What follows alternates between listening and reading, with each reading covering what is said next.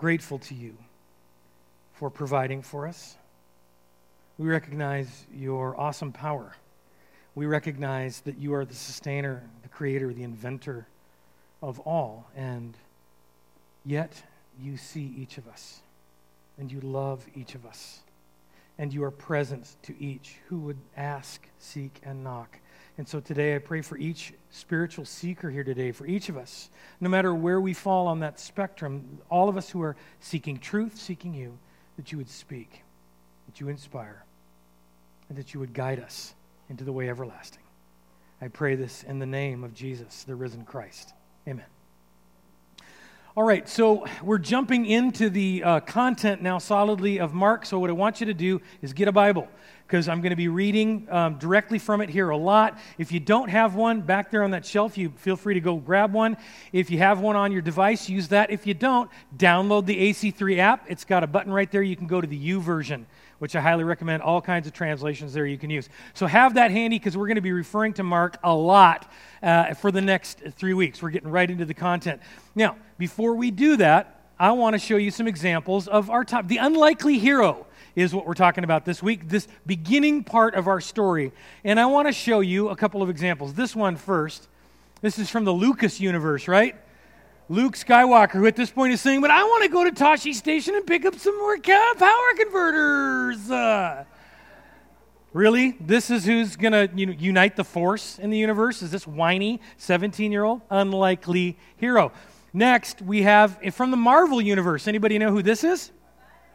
No, that's Peter Parker. He's a 15 year old kid who gets shoved in his locker at, at high school. Talk about your unlikely hero. Next, Stan Lee's got a thing for this.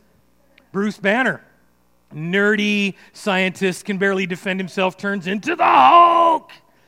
That's amazing. And finally, that's Captain America, right? So you'll see the theme there. Let's go to the uh, Tolkien universe.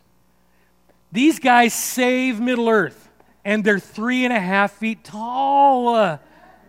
That's it. The whole, you can make a case that the whole Lord of the Rings trilogy is all about the unlikely hero. But that's the point. But let's go on. How about the Pixar universe? This guy. Marlin is a neurotic, pill popping. I mean, this guy needs therapy, but by the end of the movie, he has traveled the entire ocean and heroically saved Nemo. Amazing. And then there's this guy who the Saturday night crowd said that just given a couple of years, apparently, in my glasses, that I'm almost there. But, you know, Carl Fredricksen is the unlikely hero. We see the story. He's a grieving widower with one of those walkers, not just a regular cane. He needs the four tennis ball version, you know, to get along. By the end, he's hauling a house around and saving dogs. And it's amazing. He's the unlikely hero. And, hey, listen, because we need examples of women unlikely heroes, there's Hermione Granger right? She's the unlikely hero. Now, you're not supposed to use this word around Harry Potter fans. She's a mudblood. Sorry, apparently that's a bad word. What it means is she was muggle born. She's only half magical, right? And she's not supposed to be a hero, but she is. She's part of the team that saves the wizarding world. It's absolutely amazing, right? So here's the point each of these characters is born into and, and is part of a set of rules. There's, a, there's a, a, a, set of boundaries around them. And at some point in the story, they break out of the rules and become who they were really meant to be. The unlikely rules, the container they were in, they broke out of. And they finally became who they were meant to be. And in each of the cases, a hero. Now, why have I only chosen fictional examples? Why no real life examples? Because we're talking about the experiences that are worthy enough for us to make up stories. What are the cosmic experiences that are so captivating that we search for them? We celebrate the real ones, and when we could make up any story we wish, we could just make up anything, we continually return to this one. Why? Why do we keep choosing the unlikely hero? Well, I think it's because we can relate to it. Last week, we talked about relating to the larger story we see in Mark, the intro, conflict, resolution. This week, it's the unlikely hero. We're looking a layer deeper. We can all relate because we, all of us, have felt at some point in our life a call to greatness. Every single one of us. Every person seems to have a feeling, an innate sense that they are unique, that they have a unique purpose and calling, and yet we all universally suffer from doubt about ourselves, and in some cases, a deep and even debilitating.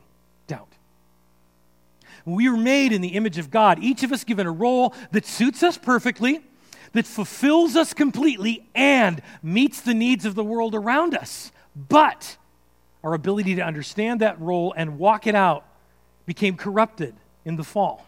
So while we still feel the lingering call, that hero sensibility in all of us, like we were made for great things, it's true, we feel it, we simultaneously don't believe it. We can't ever quite get a grasp of it. Oh, we will inflate ourselves to no end with fabricated greatness you know, we tend to pick on the poor millennials all the time about participation trophies, but let's be honest, they're not the first generation to clamor for acceptance and attention. Boomers. Uh, and it's not just us. Pick any point in history. Read 1 Samuel in your Bible to see just one example. Israel was not content with being the chosen people of the Most High God. Wasn't good enough for them. They were suffering a collective inferiority complex and so wanted to have a king like all the other nations around them, even though God had called them to live differently. They had been called to greatness, but it just wasn't the kind of greatness they wanted to do. North Korea wants to be taken seriously as a world power, but because they have no vision of what they truly should be, they make ridiculous and dangerous decisions to manufacture a false greatness. Small men who act big, poets and dancers who imprison themselves in cubicles so they can win the materialism game, true beauties who conceal it beneath layers of makeup and tawdry clothing because they can't believe in a beauty beyond what the media shows them. We suffer from the unlikely hero complex. And that's why so many of our stories contain that narrative. Each of us were made to live out our own hero story, but the sin we were born into obscures that identity.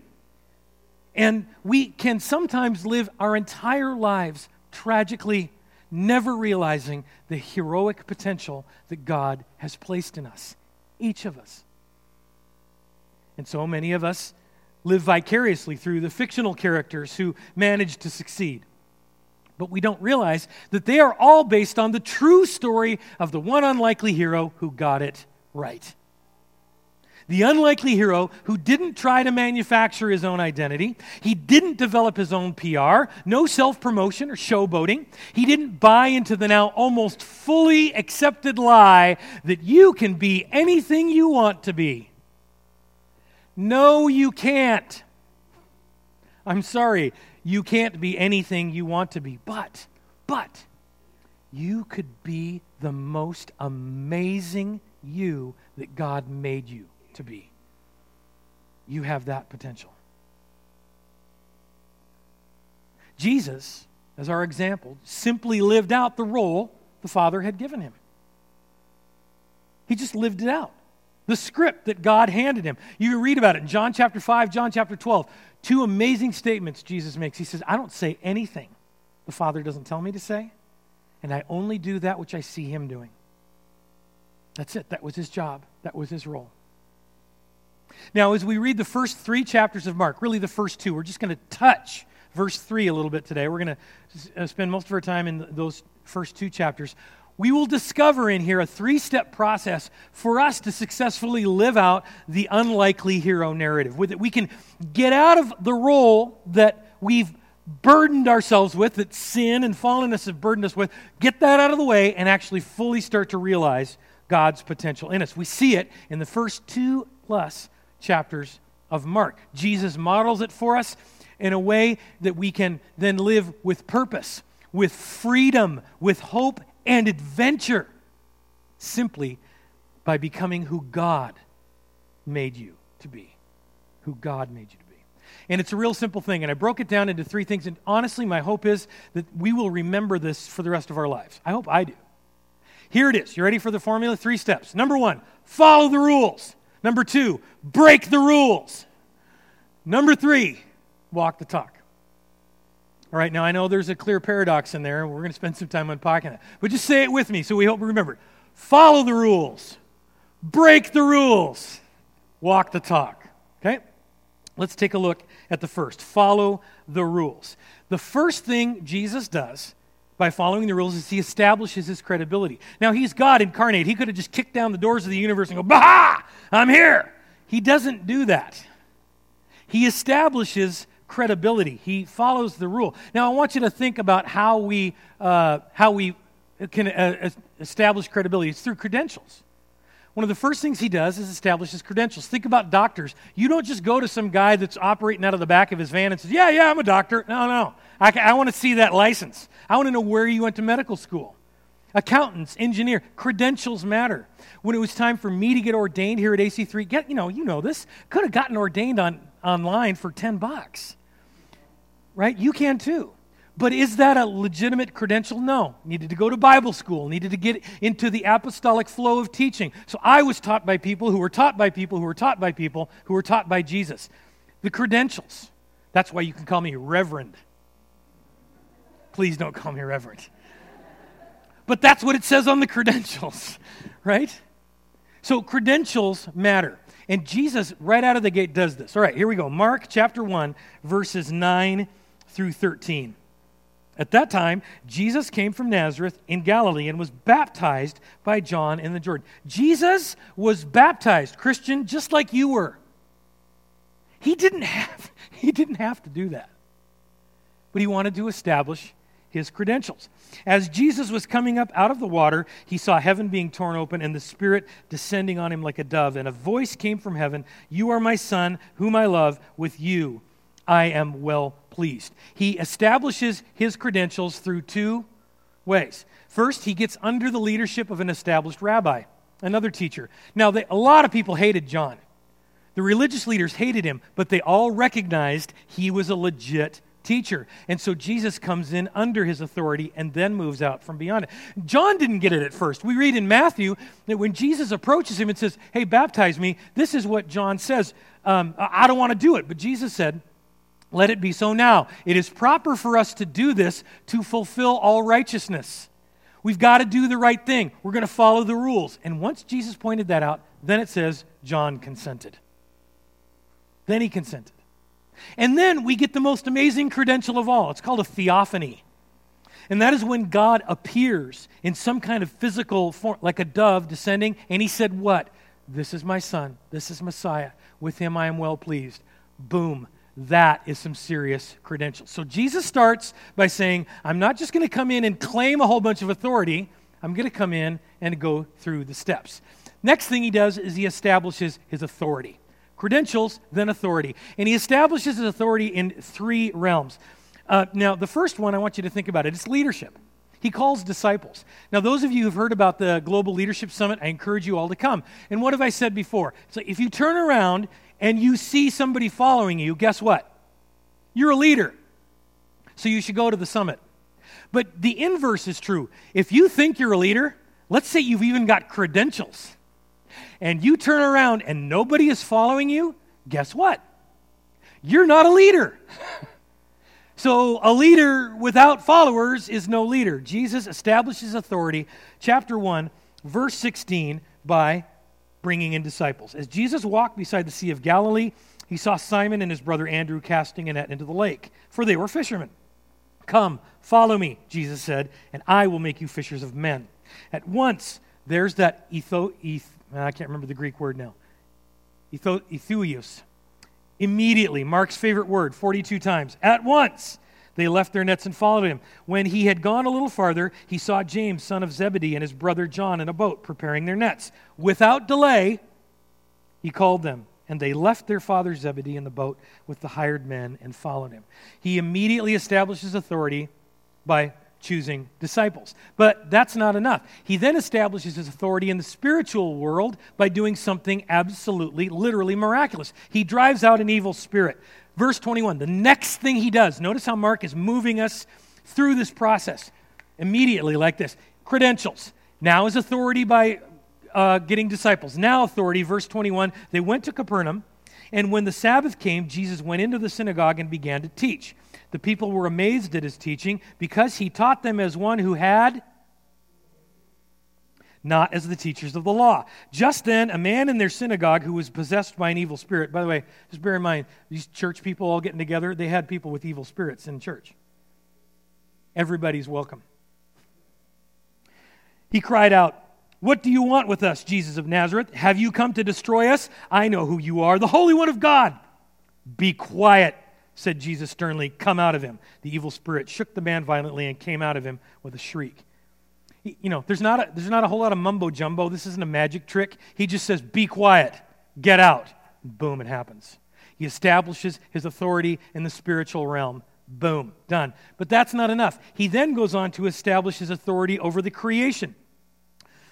Um, chapter 1, verse 29 through chapter 2, verse 12. But I'm just going to read a little bit from verse 29 in chapter 1 here. As soon as they left the synagogue, they went with James and John to the home of Simon and Andrew, Simon's mother in law, who was in bed with a fever. And they told Jesus about her. So he went to her, took her hand, and helped her up.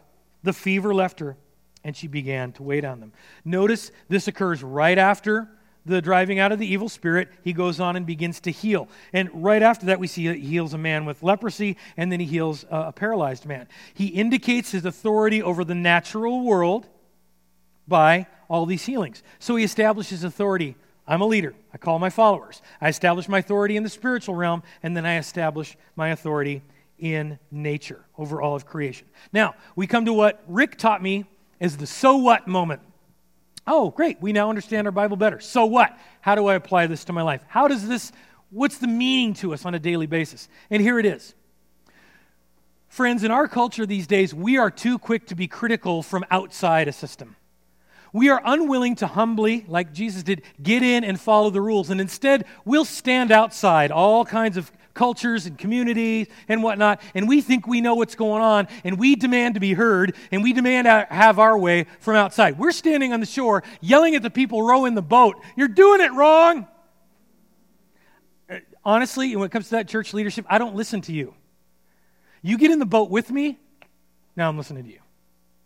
But Jesus models it differently. You can see this all throughout culture these days. Let me take two examples. The Black Lives Matter movement, right? So here's a group of people who are highly critical of law enforcement. And they say they're out to get them, and, right? But none of these people, none of them, regardless of their color, the vast majority of them have ever been in law enforcement.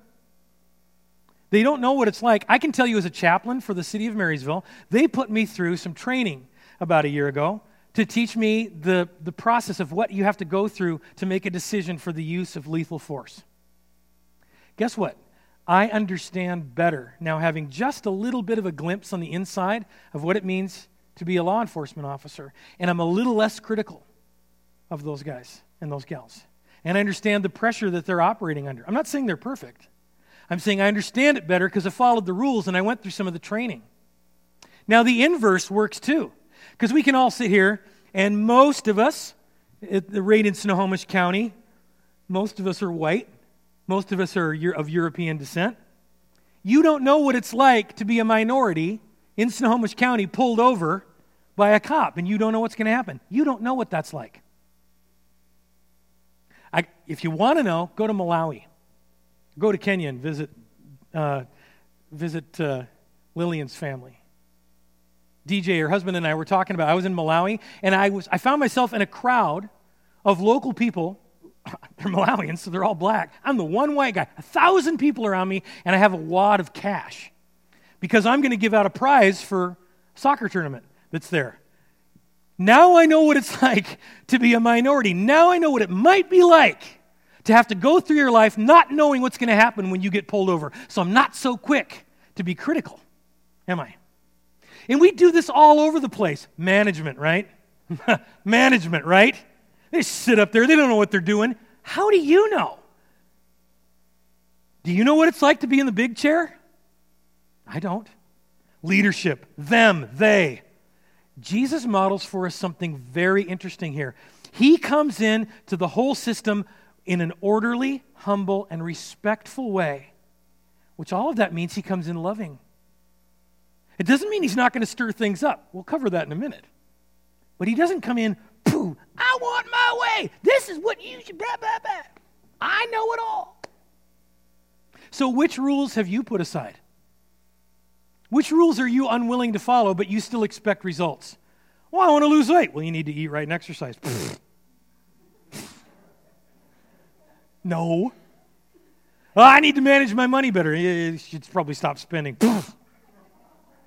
no. We do this all the time. You think you know better. It's called hubris.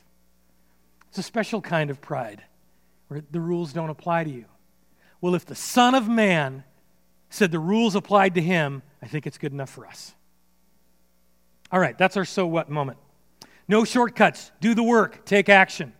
But, so, what do we just do? We followed the rules. What do we do next? Break the rules.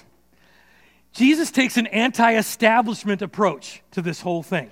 And I want you to pay attention to the verbs that we're going to go through. First thing he does is he calls outsiders. He doesn't call the Pharisees, he doesn't go to the church leaders, he doesn't go to the A team, he goes to the F team.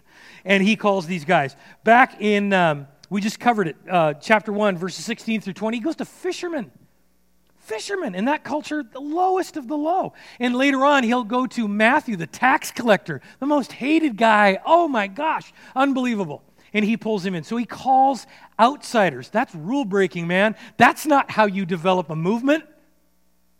Next, he practices solitary prayer. Chapter 1, verse 35. Very early in the morning, while it was still dark, Jesus got up, left the house, and went off to a solitary place where he prayed. You may be wondering, what's, how's that rule breaking? I mean, most Christians do that now. Jews in the first century did not do that. They did not. In fact, they were instructed not, not specifically not to, but to be very suspicious of it. In fact, to be suspicious of other people who did it.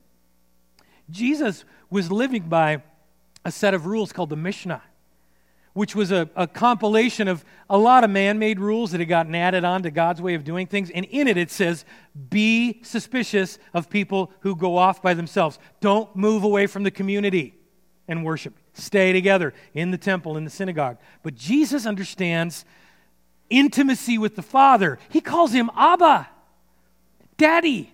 This scandalized everybody. He started breaking the rules by underscoring and lifting high the value of intimacy with God. Next, he shows compassion. Verse 41 of chapter, we'll start at 40, chapter 1. A man with leprosy came to him and begged him on his knees, If you are willing, you can make me clean. Filled with compassion, Jesus reached out his hand and touched the man. I am willing, he said, be clean. The key word here is he touched him. You got to understand leprosy in first century Middle East it was the worst possible health outcome you could ever have. You were scandalized, you were put on the outside. Generally, you were thought you brought it on yourself by some kind of sinful behavior. The rough equivalent of him touching a leper would be you going up to somebody who'd just been diagnosed with Ebola and just giving him a big kiss right on the mouth. Somebody almost passed out loud. Oh, you're kidding. Yeah, that's what he did. He showed compassion. What does compassion mean? In English, it's a compound word. I don't know if you knew that. Co passion. Is another word for suffering. That's why we see the passion of the Christ. It's suffering. It's to suffer with, co suffer. He suffered with him. This, this is not what Jews did. This is not their view of God. This, these are not the rules. The rules are you wear a bell so everybody can hear you coming. You stay on the outside of the village and you shout, unclean, unclean, so no one even gets near you. But Jesus rips that rule down and he goes up and touches this leper. Next, he challenges everybody's bigotry. Chapter 2, verses 13 through 17. Once again, Jesus went out beside the lake. A large crowd came to him, and he began to teach them. As he walked along, he saw Levi, son of Alphaeus, sitting at the tax collector's booth. Follow me, Jesus told him, and Levi got up and followed him. While Jesus was having dinner at Levi's house, many tax collectors and sinners were eating with him and his disciples, for there were many who followed him. He tears down everybody's bigotry Everybody. Because I'll tell you what, the first disciples that he picked, the fishermen, the working guys, the good Jewish observant guys, hated Matthew. He was the worst. He was a, he was a sympathizer with the Roman oppressors. And Jesus says, Come on in. In fact, let's go have dinner at your house. What? He tears down every wall that his followers could have possibly constructed. And then finally, he reveals the complete theology God's complete identity. This is how he really starts to tear down rules. And he does this by doing what I call giving sneak peeks of his deity. Chapter 2, verses 1 through 12. A few days later, when Jesus was again uh, again entered Capernaum, the people heard that he had come home. So many gathered at their, uh, that there was no room left, not even outside the door, and he preached the word to them. And then it goes on to say some of these guys brought their buddy who was paralyzed on a mat. They couldn't get in, so they opened up the roof and lowered him down in hopes that Jesus would see him and just heal him. But Jesus does something really amazing. The first thing he says to him is, Son, your sins are forgiven. What? I mean, the, the teachers of the law recognize this and they say he's blaspheming. Only God can do that. But Jesus is saying, I'm breaking the rules. I'm going to reveal to you your complete theology. You've been waiting for Messiah. You're looking in the wrong place. He's here. He's here. The next sneak peek, chapter 2, verses 18 through 22. Now, John's disciples and the Pharisees were fasting. Some people came and asked Jesus, How is it that John's disciples and the disciples of the Pharisees are fasting, but yours aren't? Jesus' answer was, How can the guests of the bridegroom fast while he is with them? What's he saying there? He's saying he stands above, he's the bridegroom, he's the centerpiece of the cosmic celebration. They're not going to fast because God is here. This isn't the time to fast. Man, this gets their attention. And he goes on to talk about how you don't pour new wine into old wineskins because they'll burst. You don't sew uh, uh, an old patch of unshrunken cloth onto old cloth, it'll rip. What he's saying is the new theology is coming. The complete theology is coming, and it's in me. Their minds were getting blown left and right. The rules are being broken all over the place. Next, chapter 2, verse 23. We're just, again, Mark immediately, immediately, immediately is teaching us here about the unlikely hero emerging. Chapter 2, Verse 23 One Sabbath, Jesus was going through the grain fields, and as his disciples walked along, they began to pick some heads of grain. The Pharisee said to him, Look, why are they doing what is unlawful on the Sabbath? And Jesus goes on to explain, Well, David did it. And then he goes on to say, You guys have got the law all backwards. Let me tear it down. Let me deconstruct it for you. The Sabbath was made for man. Man wasn't made for the Sabbath, and I'm the Lord of it. What? He's breaking all the rules. He's blaspheming. He's deconstructing by revealing the complete theology. And finally, we see what I call as healing as a protest. Chapter 3, verses 1 through 6. Another time, he went into the synagogue, and a man with a shriveled hand was there. Some of them were looking for a reason to accuse Jesus, so they watched him closely to see if he would heal him on the Sabbath. Jesus said to the man with the shriveled hand, Stand up in front of everyone.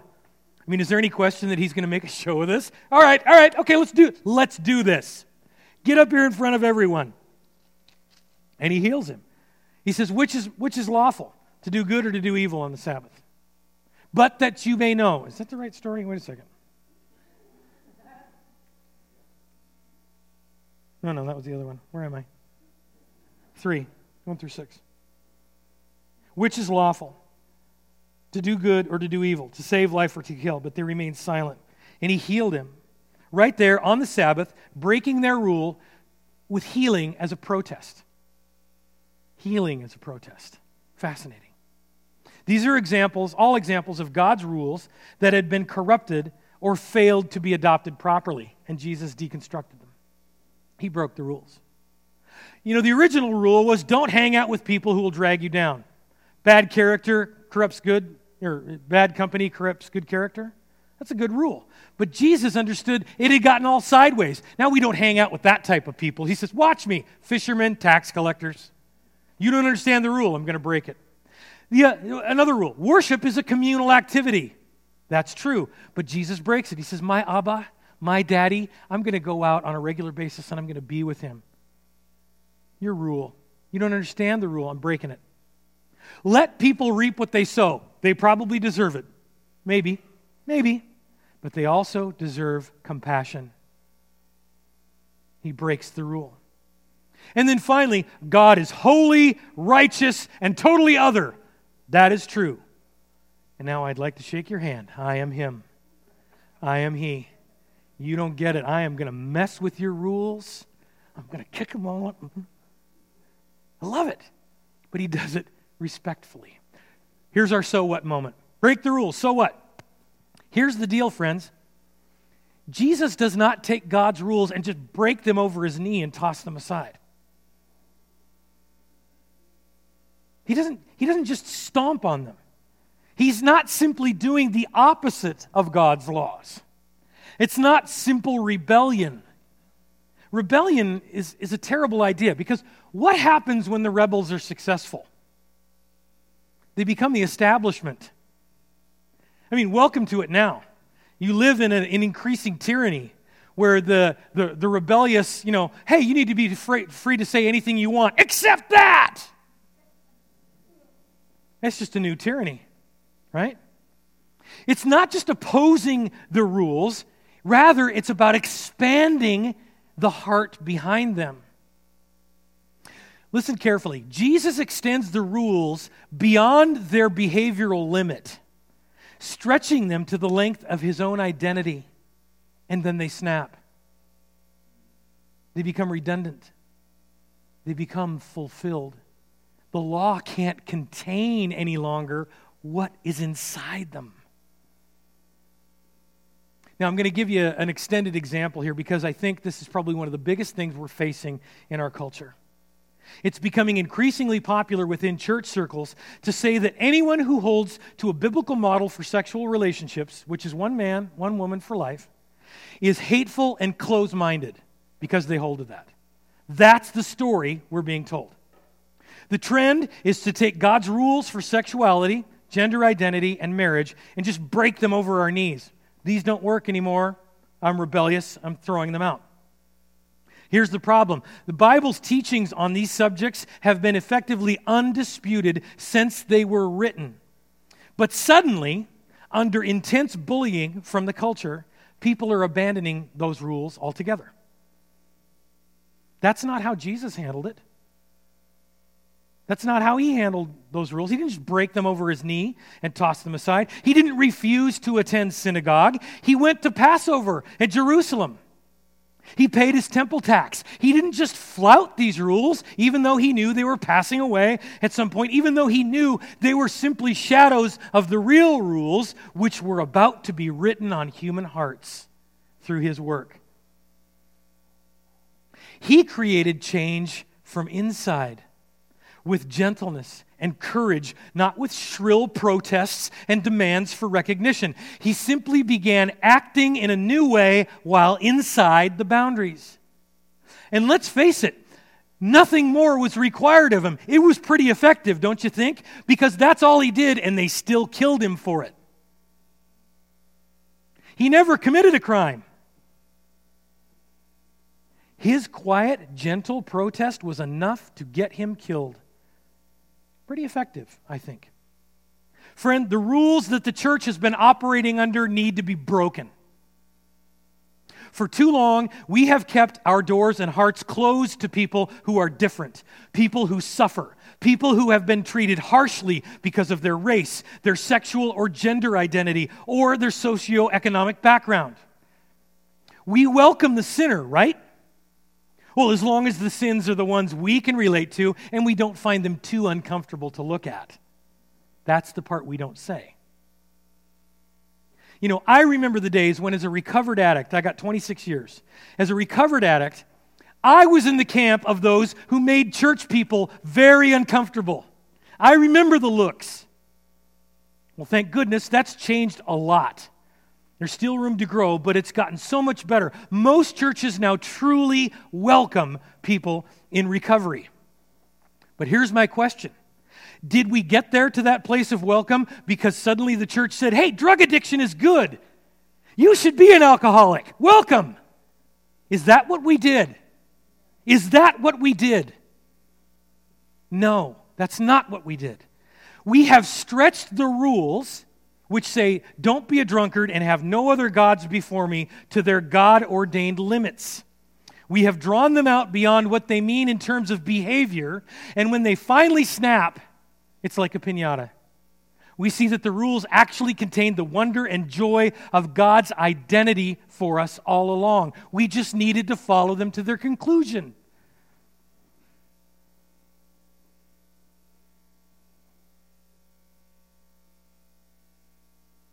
Following the rules, then breaking the rules, seems like a paradox. But what Jesus did was follow the rules to their limit of love. The law is like the first stage of a rocket. It's good, Paul says, but it's weak. It can't get us all the way to where we belong. Once the rules reveal what needs to change in us, simply obeying them for the sake of obeying them no longer serves a purpose. It would be like hauling an empty, burned out first stage rocket around in orbit. It's dead weight. When Jesus followed the rules all the way to their end, sinlessly, they no longer served the purpose of love and they snapped, revealing the love behind them. Can we as a church move forward holding true to God's rules because we recognize the rules are how God loves us? We don't hold to the rules simply for the sake of being right. Holding to the rules that it's the Holding to the rules for that reason makes us enemies of Jesus. You understand that? If you're sticking to the Christian rules because that's just what you're supposed to do, that makes you an enemy of Jesus. If you stick to the rules because you know it's God's loving intent for you, now you're on the Jesus team. God intended his rules to be an expression of his love from the very beginning. When they cease to be love in us, we have become God's enemy. The rules no longer serve God's intended purpose because we've twisted them. But abandoning them altogether makes no sense. It makes as much sense as saying, oh, we're just going to celebrate drug addiction and alcoholism because we want them to feel welcome.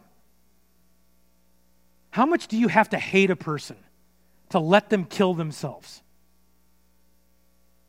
Isn't the law about love? We should love. Sometimes that means this needs to change because God's loving rule says so. AC3, the cultural pressure on you to simply break God's rules will intensify. This is going to get harder. You will be persecuted for holding to God's rules concerning sexuality. Now, there, I, as I said, there are other rules, there's other stuff, but this is a big one in our culture right now. So don't be surprised. Don't give in and just break those rules, but instead, let the Holy Spirit begin to draw those rules out. Let Him expand them so that you begin to understand why they are there, how they express God's love for you and for the rest of creation. Let that love begin to fill you, and you will find that when faced with those cultural pressures, you are not cowed or scared or angry and finger pointy. You are free to love to grieve and to mourn and even reach out to a world that needs God's good rule. You will find that your heart is beginning to grow beyond the container of the rules. Your heart subsumes it. As Jesus said, fulfills it. And suddenly you will realize that you are now beginning to live out your own unique, unlikely hero story. You have been changed that brings us to the third part in the process, and I'm going to go through this really quickly because I'm keeping you over time. What was the first one? Follow the rules, walk it out. And here I want you to see how Mark teaches us this. He, he shows us how Jesus walks this out, where Matthew talks it out. Right? Matthew is writing for a Jewish audience, so he chooses the Beatitudes in a sermon that Jesus gave, Sermon on the Mount, Matthew chapter 5. And he spells out the unlikely hero scenario. Here's how to be an unlikely hero. Mark, however, in the first two chapters, he shows us how Jesus walked it out. Really quickly, Jesus said, Blessed are the poor in spirit, for theirs is the kingdom of heaven. What are the first red letters in the book of Mark? Repent. Jesus said, Step one in recovery, fellow alcoholics and addicts I am powerless. I need to change my life. Repent. I am poor in spirit. I can't do it. Next, blessed are those who mourn. Remember in uh, verse 41, he touched, he had compassion, he mourned with the leper. He didn't just say, next, next, next. Another thing he didn't do, he didn't eliminate leprosy, did he? He just healed a leper. He mourned with him. Next, meekness. Yeah, terrible coincidence of the English language. Meek rhymes with weak. We tend to think meekness is some kind of weakness. It's the opposite. Meekness is all of the potential and power contained within you that you don't choose to deploy. It's just there. And Jesus does that. He shows restraint when he reveals who he is. He did, again, he doesn't kick down the door and bring fire and ha ha, Zeus like lightning bolts, though he could. He's meek. He hungers and thirsts for righteousness. The uh, man with the, the shriveled hand, at the end of it, he says, Don't tell anybody, but go make the appropriate sacrifices to, uh, that Moses demanded at the temple. Do the right thing, follow the rules. We want to be right. We follow the rules. He hungers and thirsts for it. Merciful verses 38 and 39, he says to his disciples, Let's go to the other villages around here so I can teach there. That's why I came. When I say village, I don't mean a quaint little place like Mill Creek, you know, whatever the town center. That's a village. No, we're talking about a couple of little mud huts with maybe two or three extended families out in the middle of nowhere. And the Son of Man, the creator of the universe, walks out there to go bring them the good news. This is mercy pure in heart. We think that means sinlessness. And in Jesus' case, he is sinless. But what it means here is that you're fully integrous. Full integrity. You are fully yourself. You know who you are. Imagine a bunch of gold dug out of the ground with all the rocks and junk and all kinds of impurities. You throw it in a crucible, you heat it up, all that junk rises to the top, and you pull it off. That's called dross. What's left behind? It's purity. When you think pure heart, it's you, fully who you are, fully who God made you to be. And Jesus walks that out with integrity everywhere he goes. Everywhere he goes. Peacemakers, he welcomes the outsider. Remember, he invites Matthew in, much to the chagrin of his fisherman buddies. He is going to make peace between all peoples. And then finally, blessed are those who are persecuted for righteousness. We don't get to the end of chapter 2, very beginning of chapter 3, and they're already plotting to kill him. Why?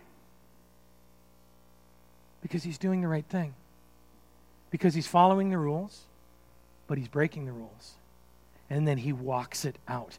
Mark provides for us a view of the Jesus life that supplements the view of Matthew here, and vice versa. See how they support each other? Your Bible is a reliable document. So, follow the rules, break the rules, walk the talk. But here's the problem all of us tend to fail at one of these three steps. And I want to just go over this with you. Um, maybe for some of you, your life has been defined by rebellion. Maybe you, you fail from the get go. We've bought into the lie that self expression is the highest human value. Nobody, including God, and certainly not church people, have the right to curtail my desires. As soon as we sense an expectation, a responsibility, or an obligation, especially from God, we instantly resent it, we resist it, and we begin sounding the alarm Help, help, I'm being repressed. Monty Python reference, you're welcome.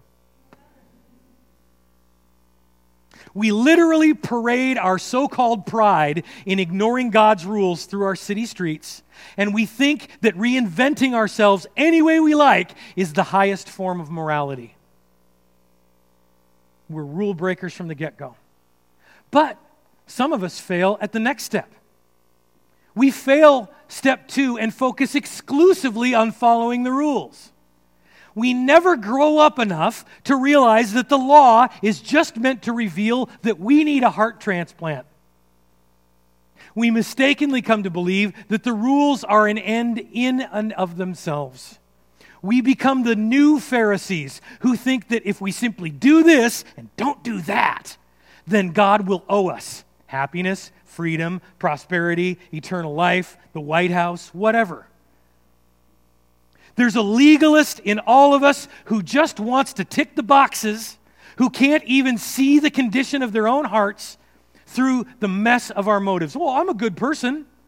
If you've ever said that, if you've ever thought that, and I have, you don't get it. In that moment, you don't get it. Your goodness as our rags to God. Your goodness isn't the point. It's not about the law. Well, at least I'm, I've never done that. Oh my goodness. We should realize the curse that is contained in that, in that thought. And friends, I'm standing up here confessing, it goes through my mind at least daily. When I see something on the news, when I see something on Grove Street, but it's wrong.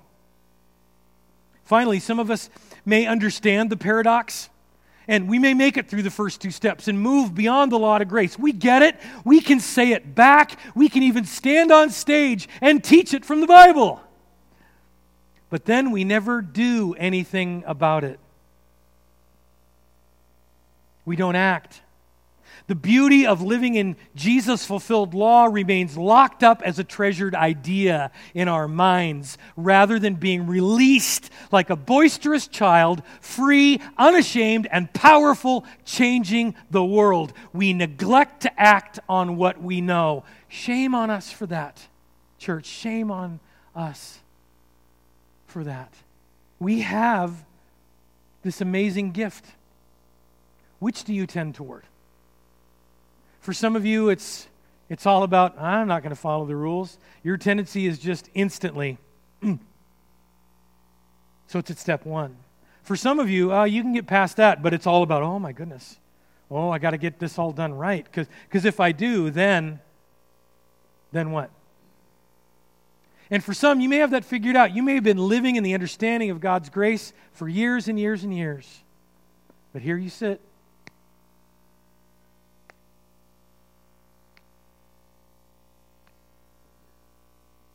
and the unlikely hero never finds their way out into the open. Oh, can we be a church of heroes? Oh, that we would be. Let me pray for you. God, I pray that um, I'll begin with me and help me to walk the talk. God, I pray that um, my brothers and sisters would, would walk from this place with the, the potency of your word touching them right where they, they need to be touched, whether it's in their rebellion, whether it's in their legalism, or it's in their laziness. God, speak to my laziness, please. Help me to follow the rules. And in doing so, help me to break them in ways that brings your love oh, to all the dark places, even in our town where it's so needed. And may you receive the glory and the honor and the power. I pray this in Jesus' name. Amen.